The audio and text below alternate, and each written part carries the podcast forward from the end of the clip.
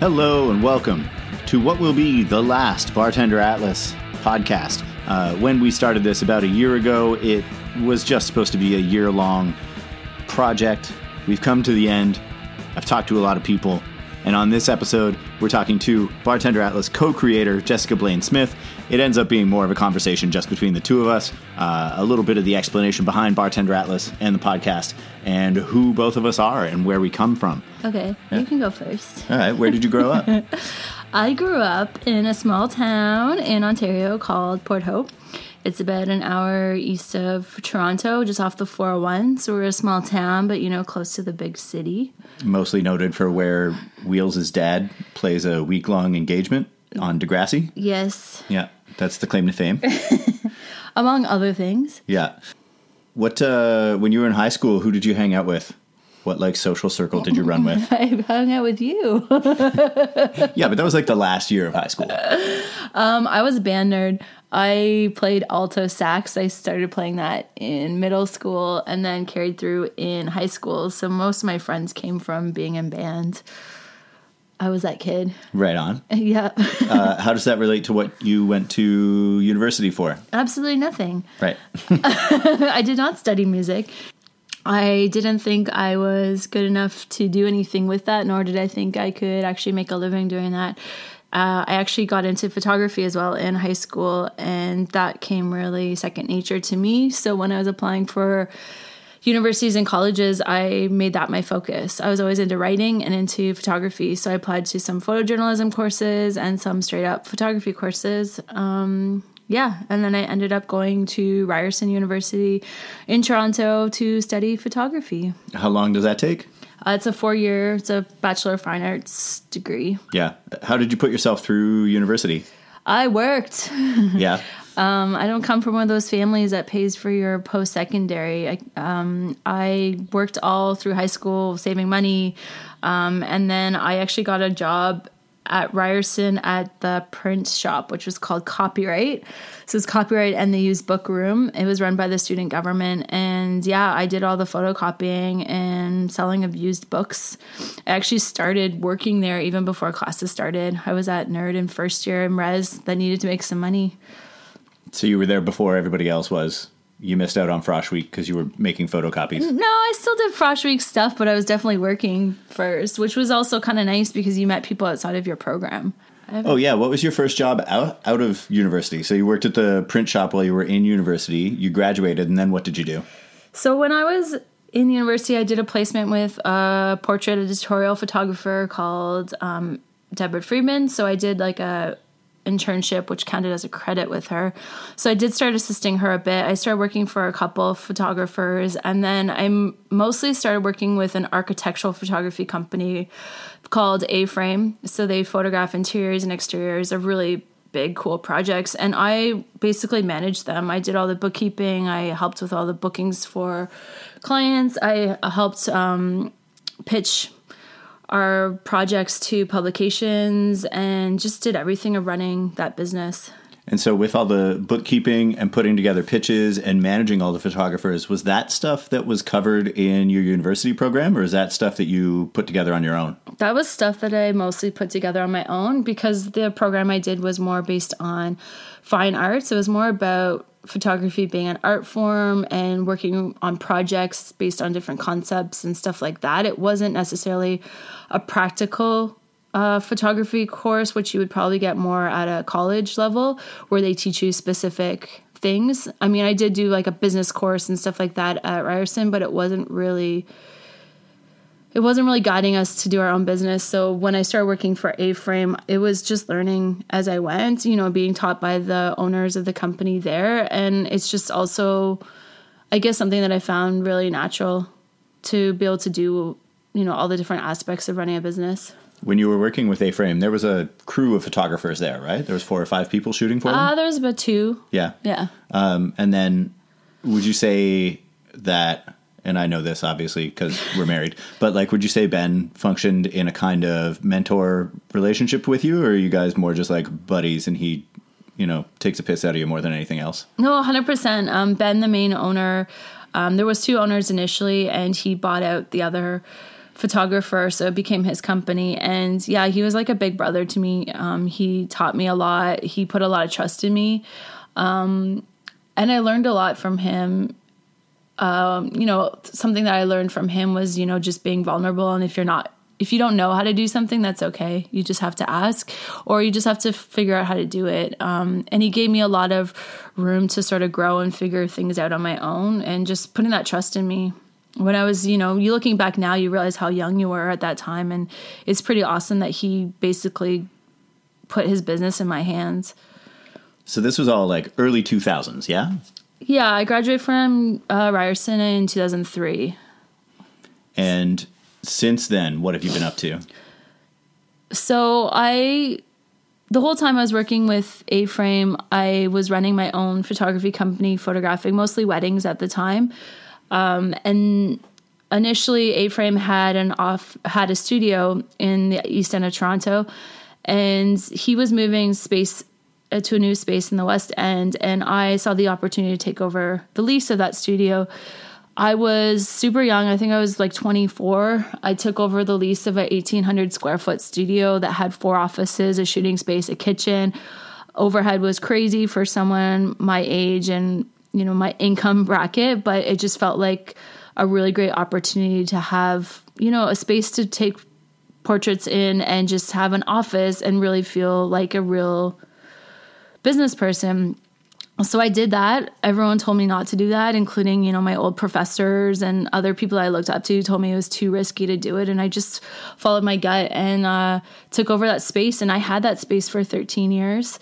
Um, there was four offices, so I had subtenants that you know rented those offices, graphic designers, other photographers. I had a furniture maker at one point. Um, and then I had the shooting space, which I'd also rent out on top of just running my own photography business. And I absolutely loved it. I think that having that space allowed me to really take myself seriously as a photographer and really expand on my own work and my my business. Um, it enabled me to s- slowly wean myself off of working for A Frame. So I stopped working for them within a couple years because I was too busy with my own work, which was really great. But then after having the space for so long and realizing that just managing that many tenants, it was taking away from what I really wanted to do. And I was sort of getting stagnant in my own portrait work. And I decided to get rid of that space, which was, I guess, four years ago. Mm-hmm um, yeah, and then around that time was when Bartender Atlas birthed. yeah. Um, before moving into Bartender Atlas stuff and me more, um, when you had your studio, you didn't just rent out spaces to people. You actually, like, you became friends and built community relationships with, you, like you said, you know, not just other photographers, but other artists and the furniture maker and web designers and everything else. Um, is that something that you've done throughout your whole life where you find yourself building communities like that? I think so. I mean, even in high school, I was or, always organizing like nerdy little get-togethers, like tea parties, and and uh, I was organizing a lot of shows with bands um, in the '90s in Port Hope, which was fun. Um, yeah and even when i had my studio because I've i i knew it was such a privilege to have a big space like that i would do monthly photographer get-togethers. You know and i think at the peak there was like 75 photographers that showed up and it was just sort of a meet and greet everyone having a drink some food and hanging out. Um, but it was really nice to create a space where people wanted to get together and just you know share your common interests. So yeah i think i've always kind of brought people together in pretty much every aspect of things I've done. Mm-hmm. Um, so why don't we talk about you? Yeah. Where did you grow up? Cobourg, 10 kilometers away from Port Hope, where you grew up, Springfield to your Shelbyville. And how did you like school? I hated school. why? I hated it. Um, you know, I think given our age and when we were growing up, and also my mom's I was, you know, my parents divorced real young. I lived with my mom primarily. I'd see my dad every couple weeks, but uh, we weren't in any sort of situation to have the uh, testing done that is now, I, I feel like it's done pretty uh, often and rampantly amongst kids as far as learning disabilities and ADHD and whatnot. And uh, by the time I was about 20 and I had friends going to school for ECE and all this stuff, uh, people would ask me, like, how did you deal with it when you were a kid? Because I am so obviously ADHD. Um, and you know hyperactive and not that I can't concentrate on things or can't remember things, but like I need to do it the way that I need to do it, and school wasn't necessarily conducive to that. Um, which isn't to say I was in like fights a lot. I just you know didn't care to do homework, and if something wasn't interesting to me, then I wouldn't pay any attention to it. But you still did well in school. Like your grades were not horrible, and you did decide to do post secondary. So Yeah. what did you do with that? you know, it was one of those things where I realized that my life wasn't going to get any better by totally fucking off in school. Um, there wasn't really an opportunity to make anything great without doing that. So yeah, I went to school for radio broadcasting um, because I really liked records and had always had a radio on in the house when I was growing up, and it was an all oldies station. So I have this like pop music background underlying thing, but then when I was like 10, I started really branching out and listening to my own stuff and maybe naively thought that I could change how radio was. It's good to dream big. Yeah. and you also have that those uh, low tones for that nice radio voice. The low tones, freaking out people at coffee shops all the time.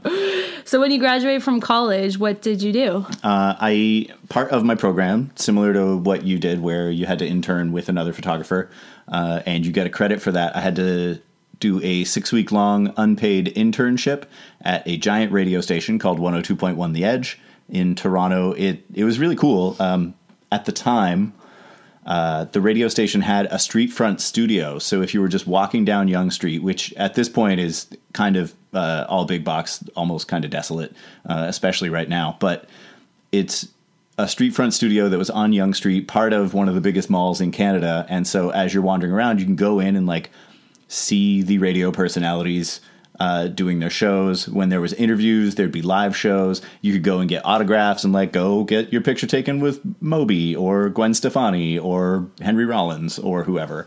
Uh, and it was an alt rock radio station, and I had piercings and tattoos, and so they liked me, and they kept me on after my six week internship.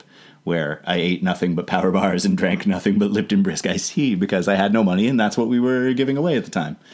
I think that was also a, a big time in in media and in music, right? Like I think so much is accessible now, and back then, you know, obviously things were CDs.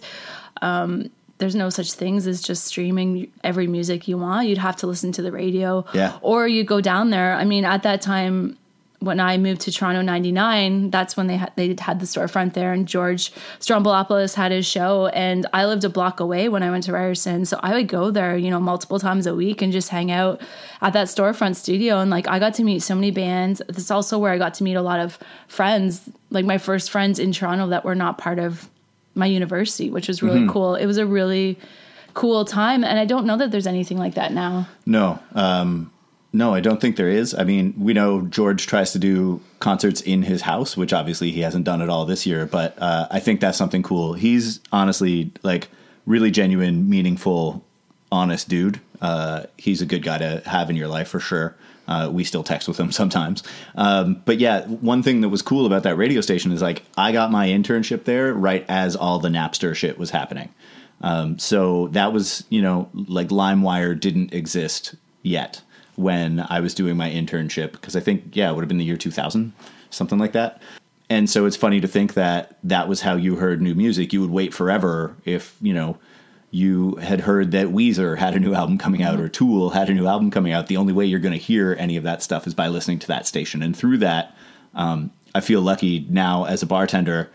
Very rarely do I get freaked out when celebrities come in or hang out because I spent my very early 20s hanging out with the dudes from Stone Temple Pilots and Red Hot Chili Peppers and Ben Harper and whatever. So, like, you know, uh, it kind of gave me a head start as to having celebrities sit at my bar and pretend like I don't know who they are and they're a VIP just like any other guest. Yeah, it's it's funny like you think about how much access we had to me you know me just being a regular viewer and you being actually on the air with them but we had such access to people at that time which I don't think is something that's ever available Yeah. since then. yeah. It's it's funny how celebrity has changed in the last 20 years even, Yeah. you know, they're- the they're idea a- of it. Yeah. Before they were just people making things that you really appreciated. Um but you did radio for a couple years Mm-hmm. and then what? Uh, I grew disillusioned with it. Um, I, like I said, naively thought that I was going to be the one that changed how radio worked, and even you know, when I worked at the radio station, it was cool. I got hired as a promotions guy, so I was the guy handing out stickers and stuff out in front of concerts, and would park my jeep at the entrance of you know festivals and stuff. And then i had a job in the music department where i was helping to choose. I mean this is very much in air quotes helping to choose the songs that got played which was mostly me being 21 and arguing with 35 year old guys who had been in radio for 15 or 20 years already about what we should and shouldn't be doing like i knew anything. Um, but also they wanted me there because i had radio a radio diploma and I was also 21 and actually going out to bars and talking to people and finding out what was cool and what wasn't. So that was a great learning opportunity for me there. And then because I was so good at voicing my opinion in those meetings, I got offered an on air position uh, doing the overnights. And at the same time, George Stroumboulopoulos, who we already talked about, sort of uh, mentioned like that you introduced me to. Uh, and he took a liking to me through you knowing him from going there all the time. Uh, he had me as the co-host to his punk rock show, which was sponsored by Epitaph Records, which was a big deal for me because uh, as a kid, you know, everything on Epitaph meant everything to me. Uh, and then, so I hosted a show, I did the overnights, all this stuff, and grew disillusioned. And you know, there are some bands, without naming names, that it's really hard to sound excited about introducing or interviewing. I, especially at that time, because I was definitely a snob about music when I was 20 years old and I grew tired of getting excited about it. And then uh, a friend of mine was playing in Avril Lavigne's band, and he had grown disillusioned with what uh, he thought playing in front of 60,000 people would feel like every night. And he had started a record label and asked me to come and work with him on that and tour with his band and sort of use what I knew about media to help grow this independent record label, which I did for three solid years. And when I say three solid years, it was just like touring a lot and sleeping on couches and never having a real steady job that whole time and paying rent with whatever I could scrape together from selling t-shirts or old CDs or whatever. So I did label stuff for a while and again touring and dealing with musicians all the time and had no money and then a friend of mine was a barback at the Drake Hotel and had negotiated with the managers that after whatever it was 6 months or a year of him barbacking there he wanted to be a server and the deal was if he could find someone that could take his place as a barback, then he could be moved up uh, to serving. And so he asked me what I knew about barback, And I was like, you stock fridges and you sweep floors, right? Uh, and that was what I did. And so I ended up with that job at the Drake. And again, there ended up having every job that there was to have in that building shipping, receiving, barbacking, bartending, uh, security, which was hilarious because I was 130 pounds standing at the door as if I was ever going to be able to do anything if a fight broke out. Um, but yeah, and I did everything I could at the Drake, and that was when I really started paying attention to bartending first and then cocktails after. And then since then, I've just been trying to balance those two things out. I think for you with your bartending is the the real uh, turning point for your career was your chance to go to Vancouver during the Olympics. Yeah, for so sure. Tell us about that. So, on a previous episode of the Bartender Atlas podcast, uh, we heard from Christina Kuipers, who is now uh, in charge of Cineplex. Um, but she was managing a hotel bar and restaurant in Vancouver. And the Olympics were coming up. This is 2010. And through her and I working together at the Drake and her seeing my passion to try and always improve myself and learn things, but also knowing that I had lived in Vancouver for a minute previously, uh, and she wouldn't have to babysit me. She called me one day and essentially said, I need you to come and work with me for the month of February because the Olympics only last three weeks. We're going to get you in three days early, train you, work for three weeks, and then you can fly home. Um, and in those three weeks, I got to work with a guy named Simon Ogden, who anyone that's ever met him will know that he is uh, an encyclopedia of many things, uh, booze being one of those things on the list. And in the three weeks I worked with him, it was funny working in an Olympic city, but in a hotel. No one wants to hang out at their hotel bar during the Olympics, so everyone would take off and do Olympic stuff, which left Simon and I alone on the bar. To uh, for him to teach me everything about agave, about amaro, about whiskey, about everything I didn't already know. I, any question I had, he was happy to answer and ask. He taught me a bunch of stuff about technique and ice dilution and everything, so that by the time I came back to Toronto, you know, in March of 2010 I felt like Neo in the Matrix, where I had been plugged in, and I came back and was like, "Hey, I know kung fu," And all of a sudden, people were like, "What? You put egg whites in drinks?" And I was like, "Well, you got to dry shake it though." And everyone was like, "Dry shake? What the hell are you talking about?" Um, so it really gave me a, a leg up in understanding everything about cocktails and booze and service was through working with Simon Ogden. And then from there, you started working at a bunch of different bars. You worked at Bar Isabel. You weren't on the opening team, but you started working about a month after they opened, Yeah. uh, which quickly became the best restaurant in Canada. Yeah. Um, you worked at Campagnolo before that. You worked at Rock Lobster. Yeah, you uh, you yeah. worked at, and you're now at Chantecler slash Phoenix. Yeah. Slash bitter days slash whatever happens next with that business. Uh, Jacob, who is the owner, he and I, he actually, when I was working at the Drake Hotel, I worked a night called Elvis Mondays, which was like an invite only open mic night. So a bunch of independent bands would play down there. Again, always, you know, music being my first love, despite never having played it properly. Um, but Jacob's bands would come and play at Elvis Monday often. So I was like the first regular bartender that he ever had. And this is when he was, you know, 19, 20 years old. And uh, then years later, I was working at the Harvard Room when those guys decided to shut it down, and I wasn't sure exactly what to do. And Jacob needed a bartender at the time, so I ended up working for a guy who I was the regular bartender for when he was 20 years old at his restaurant, like 10 years later. Full circle. full circle. And that was four years ago. And so since then uh, yeah worked at chantecler and then there was a fire and we moved across the street to the phoenix and then the pandemic happened and now we're open as much as we possibly can be. So we've gotten to where i am. When doing all the photography stuff and getting rid of your studio and all of this when did working with bartenders and service industry stuff happen for you So I had gotten rid of the studio, I think at this point, um, and I was stopping photographing weddings. I was getting a bit burnt out. I'd been doing them for 13 years, and as much as I love weddings, I think it comes to a point where I was just done with them and wanted to really focus on portraits. I also felt that I mean, you were working a lot, I was working a lot, and there was we were kind of losing a connection. And I also felt that we were both so we both had skills in different realms, and I thought that we could put our skills together and just work on our project. Um, I remember coming home one day and just in a pissy mood, and you and I had a big fight, and I just said, "We got to do something. We got to create something. Like this isn't working. We need to like have a project that we can do together." And we kind of brainstormed we kind of thought about i guess what lights us up and what we really believe in. And from that we just got this idea of bartender atlas which is like creating a community of bartenders worldwide a way to bring people together and a, a way to focus on the people behind the bars as opposed to all the bars. We felt like there's so many there's so many websites and resources based on the bars but we all know that the bartender the actual person behind that bar is what really makes it a great or a terrible experience and we really wanted to create something that elevated those people. Something that I thought was really funny when you and I had that animated discussion uh, was that we had mentioned some people that we knew around Toronto specifically, and maybe some other people in Canada.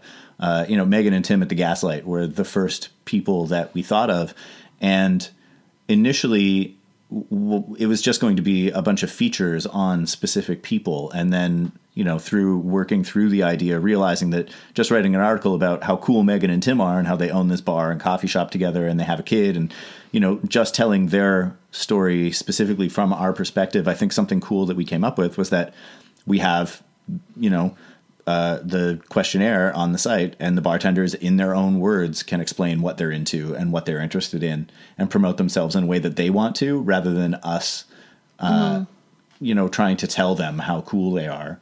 They can tell you how cool they are. Hundred percent. I mean, it's. I think from day one with Bartender Atlas, is we've really tried hard. It's not about you and I. Yeah. I mean, I prefer to be behind the scenes and not be seen or spoken to. but um, yeah, it's always been about the bartenders and just the. Um, it's a privilege to create a space to sort of elevate them and give them a space to promote themselves. And yeah, that's that's what it's about. It's about those people. It's not about us. We're not these influencers. No offense to any influencers, but it's not about us. It's about everyone who's a part of Bartender Atlas. And that's something that I think before starting Bartender Atlas, when, you know, because you and I obviously have known each other forever, but then we got together three years before Bartender Atlas started. And uh, in those three, four years, we would travel together and we go places like Australia or go to, you know, um, Mexico City, all these different spots. And you had some experience in these places before and had ideas of what you wanted to show me and things we wanted to see. Whereas I was looking at, you know, world's best bar lists and was just like, well, we got to go to the, if we're in Melbourne, we need to go here. If we're in Mexico City, we need to go here. And I think through doing that, we really got to experience what it's like to go to the best bar in the world without anybody knowing you. Hundred percent. Um, and and it really gives you a clear vision of whether it's the best bar in the world or whether the publishers of magazines or owners of liquor brands or owners of other very popular bars are the ones telling you that it's the best. And it becomes very insular. And I think something that we wanted to do with Bartender Atlas was definitely uh, democratize it and spread around ideas and opinions. And obviously, not just our own. The idea is entirely to have the opinions and ideas of bartenders from everywhere talking about what their favorite part of the job is, or what their favorite bar is, or what their favorite spirit is. Hundred percent, because we've definitely been to some of those quote best bars in the world, and it definitely was not a great experience. We we maybe got kicked out of one for spilling a drink. Yeah, so yeah, it's just about the people that make that experience good or not. I think. Yeah. Um, okay, so we've done a bunch of things with Bartender Atlas. What what is a couple things that stand out for you? And maybe they won't be what I think. Yeah. it's funny because we did this with the intent of us traveling places uh, and introducing ourselves to people, but there are places that we've ended up going that I would have never thought to go. Uh, obviously, you know, I love all Amaro uh, and Aperitivi and like uh, sort of having read about the drinking culture in uh, Italy is something that I've read a lot about, but for whatever reason never drew me to it the same way, say, places like Kentucky or Scotland do. Um, and so going on those two trips to Italy and visiting all those distilleries and then uh, not having a ton of free time, but just enough free time to go wander around and actually experience what cities are like where there never was prohibition or like even where religion is super dominant it doesn't quite run the state the same way that it does in North America where you know the church will decide if a county is dry or not. And so seeing going to places in the world where there was never prohibition and where drinking is just part of culture where there isn't a word for people who don't drink you know uh, i think seeing and experiencing things like that italy stands out for sure and it seems cheesy because it's the most recent. But uh, as bartender atlas stuff goes being invited to go visit italy was probably around the top of the list. What about you? I always go back to a story that kind of started at the beginning where before bartender atlas even existed and we were in sydney mm-hmm. we went to eau de vie yeah. and we had a really great experience there and talking to the bartender and and the people are working and we were just blown away by the service there and the kindness of the people working and it was a really great best bar experience um, and then we fast forward four years and we are back in australia this Oh, time yeah. we're in melbourne and we had planned a three day um, three days of events. We call them our tours. So is the Melbourne tour. Um, we had a bunch of events planned, like a guest spot, um, a brunch, a cocktail comp. Uh, I think that's all of them. Yeah. And what we do with these tours is we bring in another bartender from a different market. So in this case, we brought a bartender in from Perth. So we flew him to Melbourne to participate in everything that we were doing over those three days. And I think I mean, there's so many cool things from doing that event. It was it was interesting to plan something that's on the other side of the world. Um, we had some really great contacts there to help us with that. The coolest thing was um, our guest that we brought from Perth. Uh, he really became friends with everyone. The people that came out to our events in Melbourne didn't necessarily know each other before those events, and they've now continued to be a, a tight group of people, which felt really nice. But the coolest thing was the the uh, guest spot that we did at what was the bar House called? of Corrections. House of Corrections, and that was something that Alex Ross helped us set up. Where Josh was doing a guest spot there, and he had uh, monkey shoulder cocktails on feature, and we met the manager there.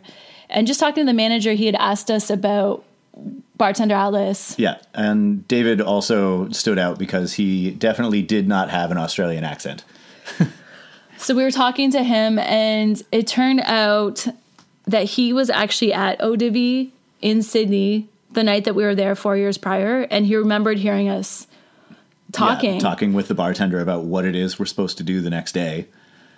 So like as we were solidifying the idea for Bartender Atlas, this guy witnessed it and then however many years later we randomly ended up doing an event with him, Yeah. which uh, it's just the coolest. And yeah, it's stuff like that is is really cool.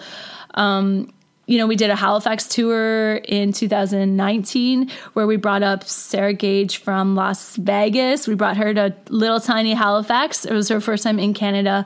And again, it was so nice to see her embraced by the community, for her to meet people. Um, I think one of my proud moments was when we left her because we went home to sleep and Yeah. left her out in the the Haligonians. Yep. They uh they took her out and gave her a proper Canadian experience, you know, eating poutine on the street corner or street curb, you know, at three in the morning and that kind of thing.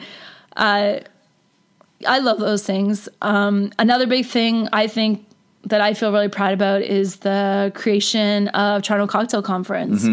Yeah. And that's something that me more than you, but once we started Bartender Atlas stuff, uh, I was going to cocktail weeks, Tales, of course, uh, Manhattan, Montreal, you know, there's all these other cities. Yeah.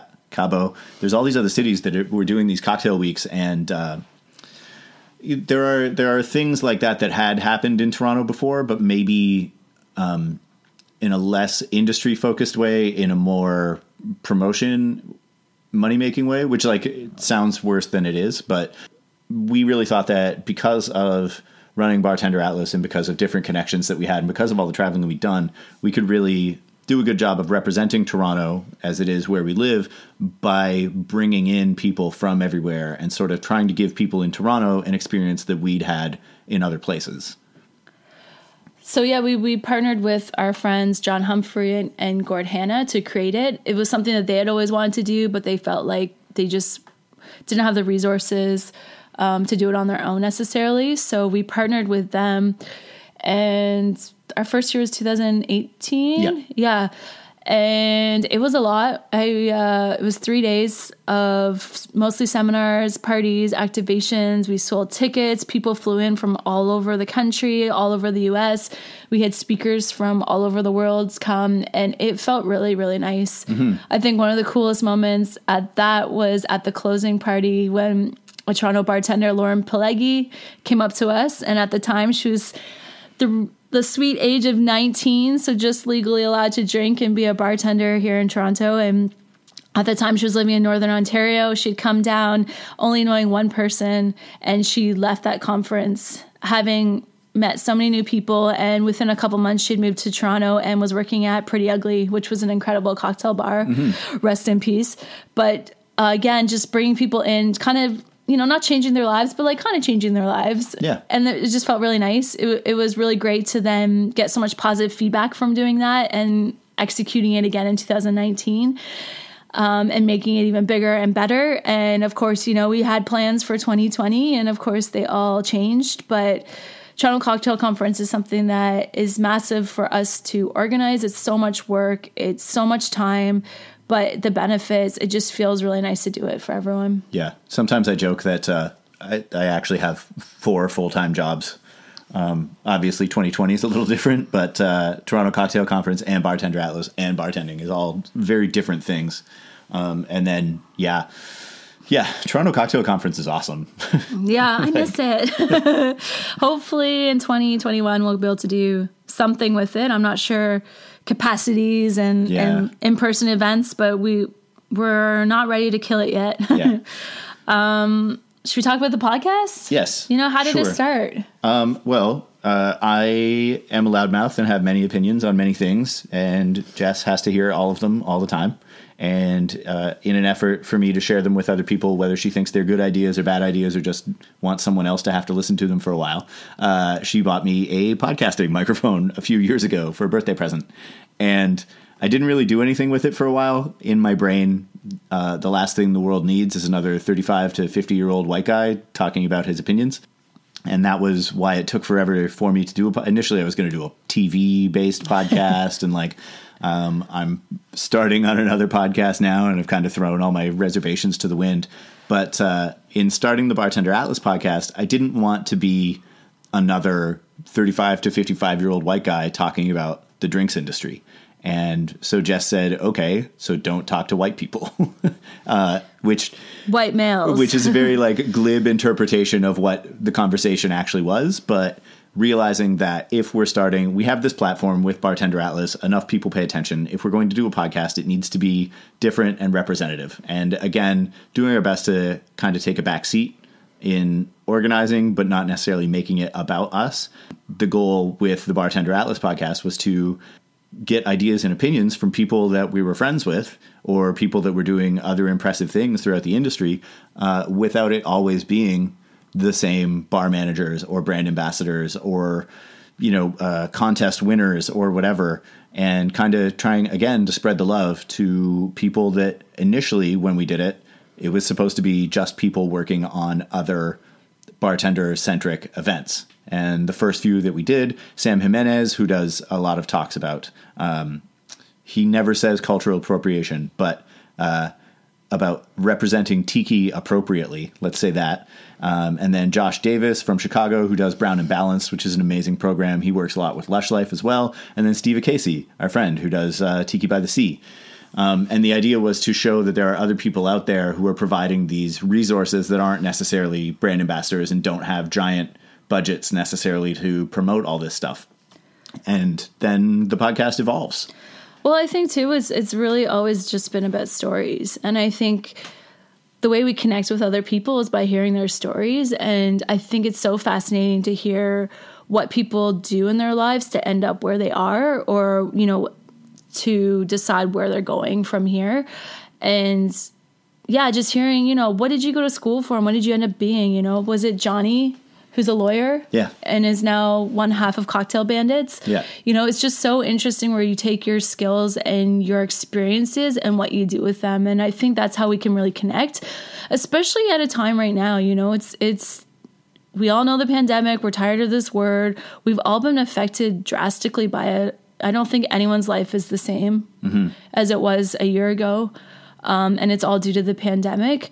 I know there's a lot of people that are shifting what they want to do in life and shifting maybe their values and where they spend their time and how they spend their time um, and what's really important to them now, which is such a blessing, really, for this this pandemic to give us that time and space to really think about these things.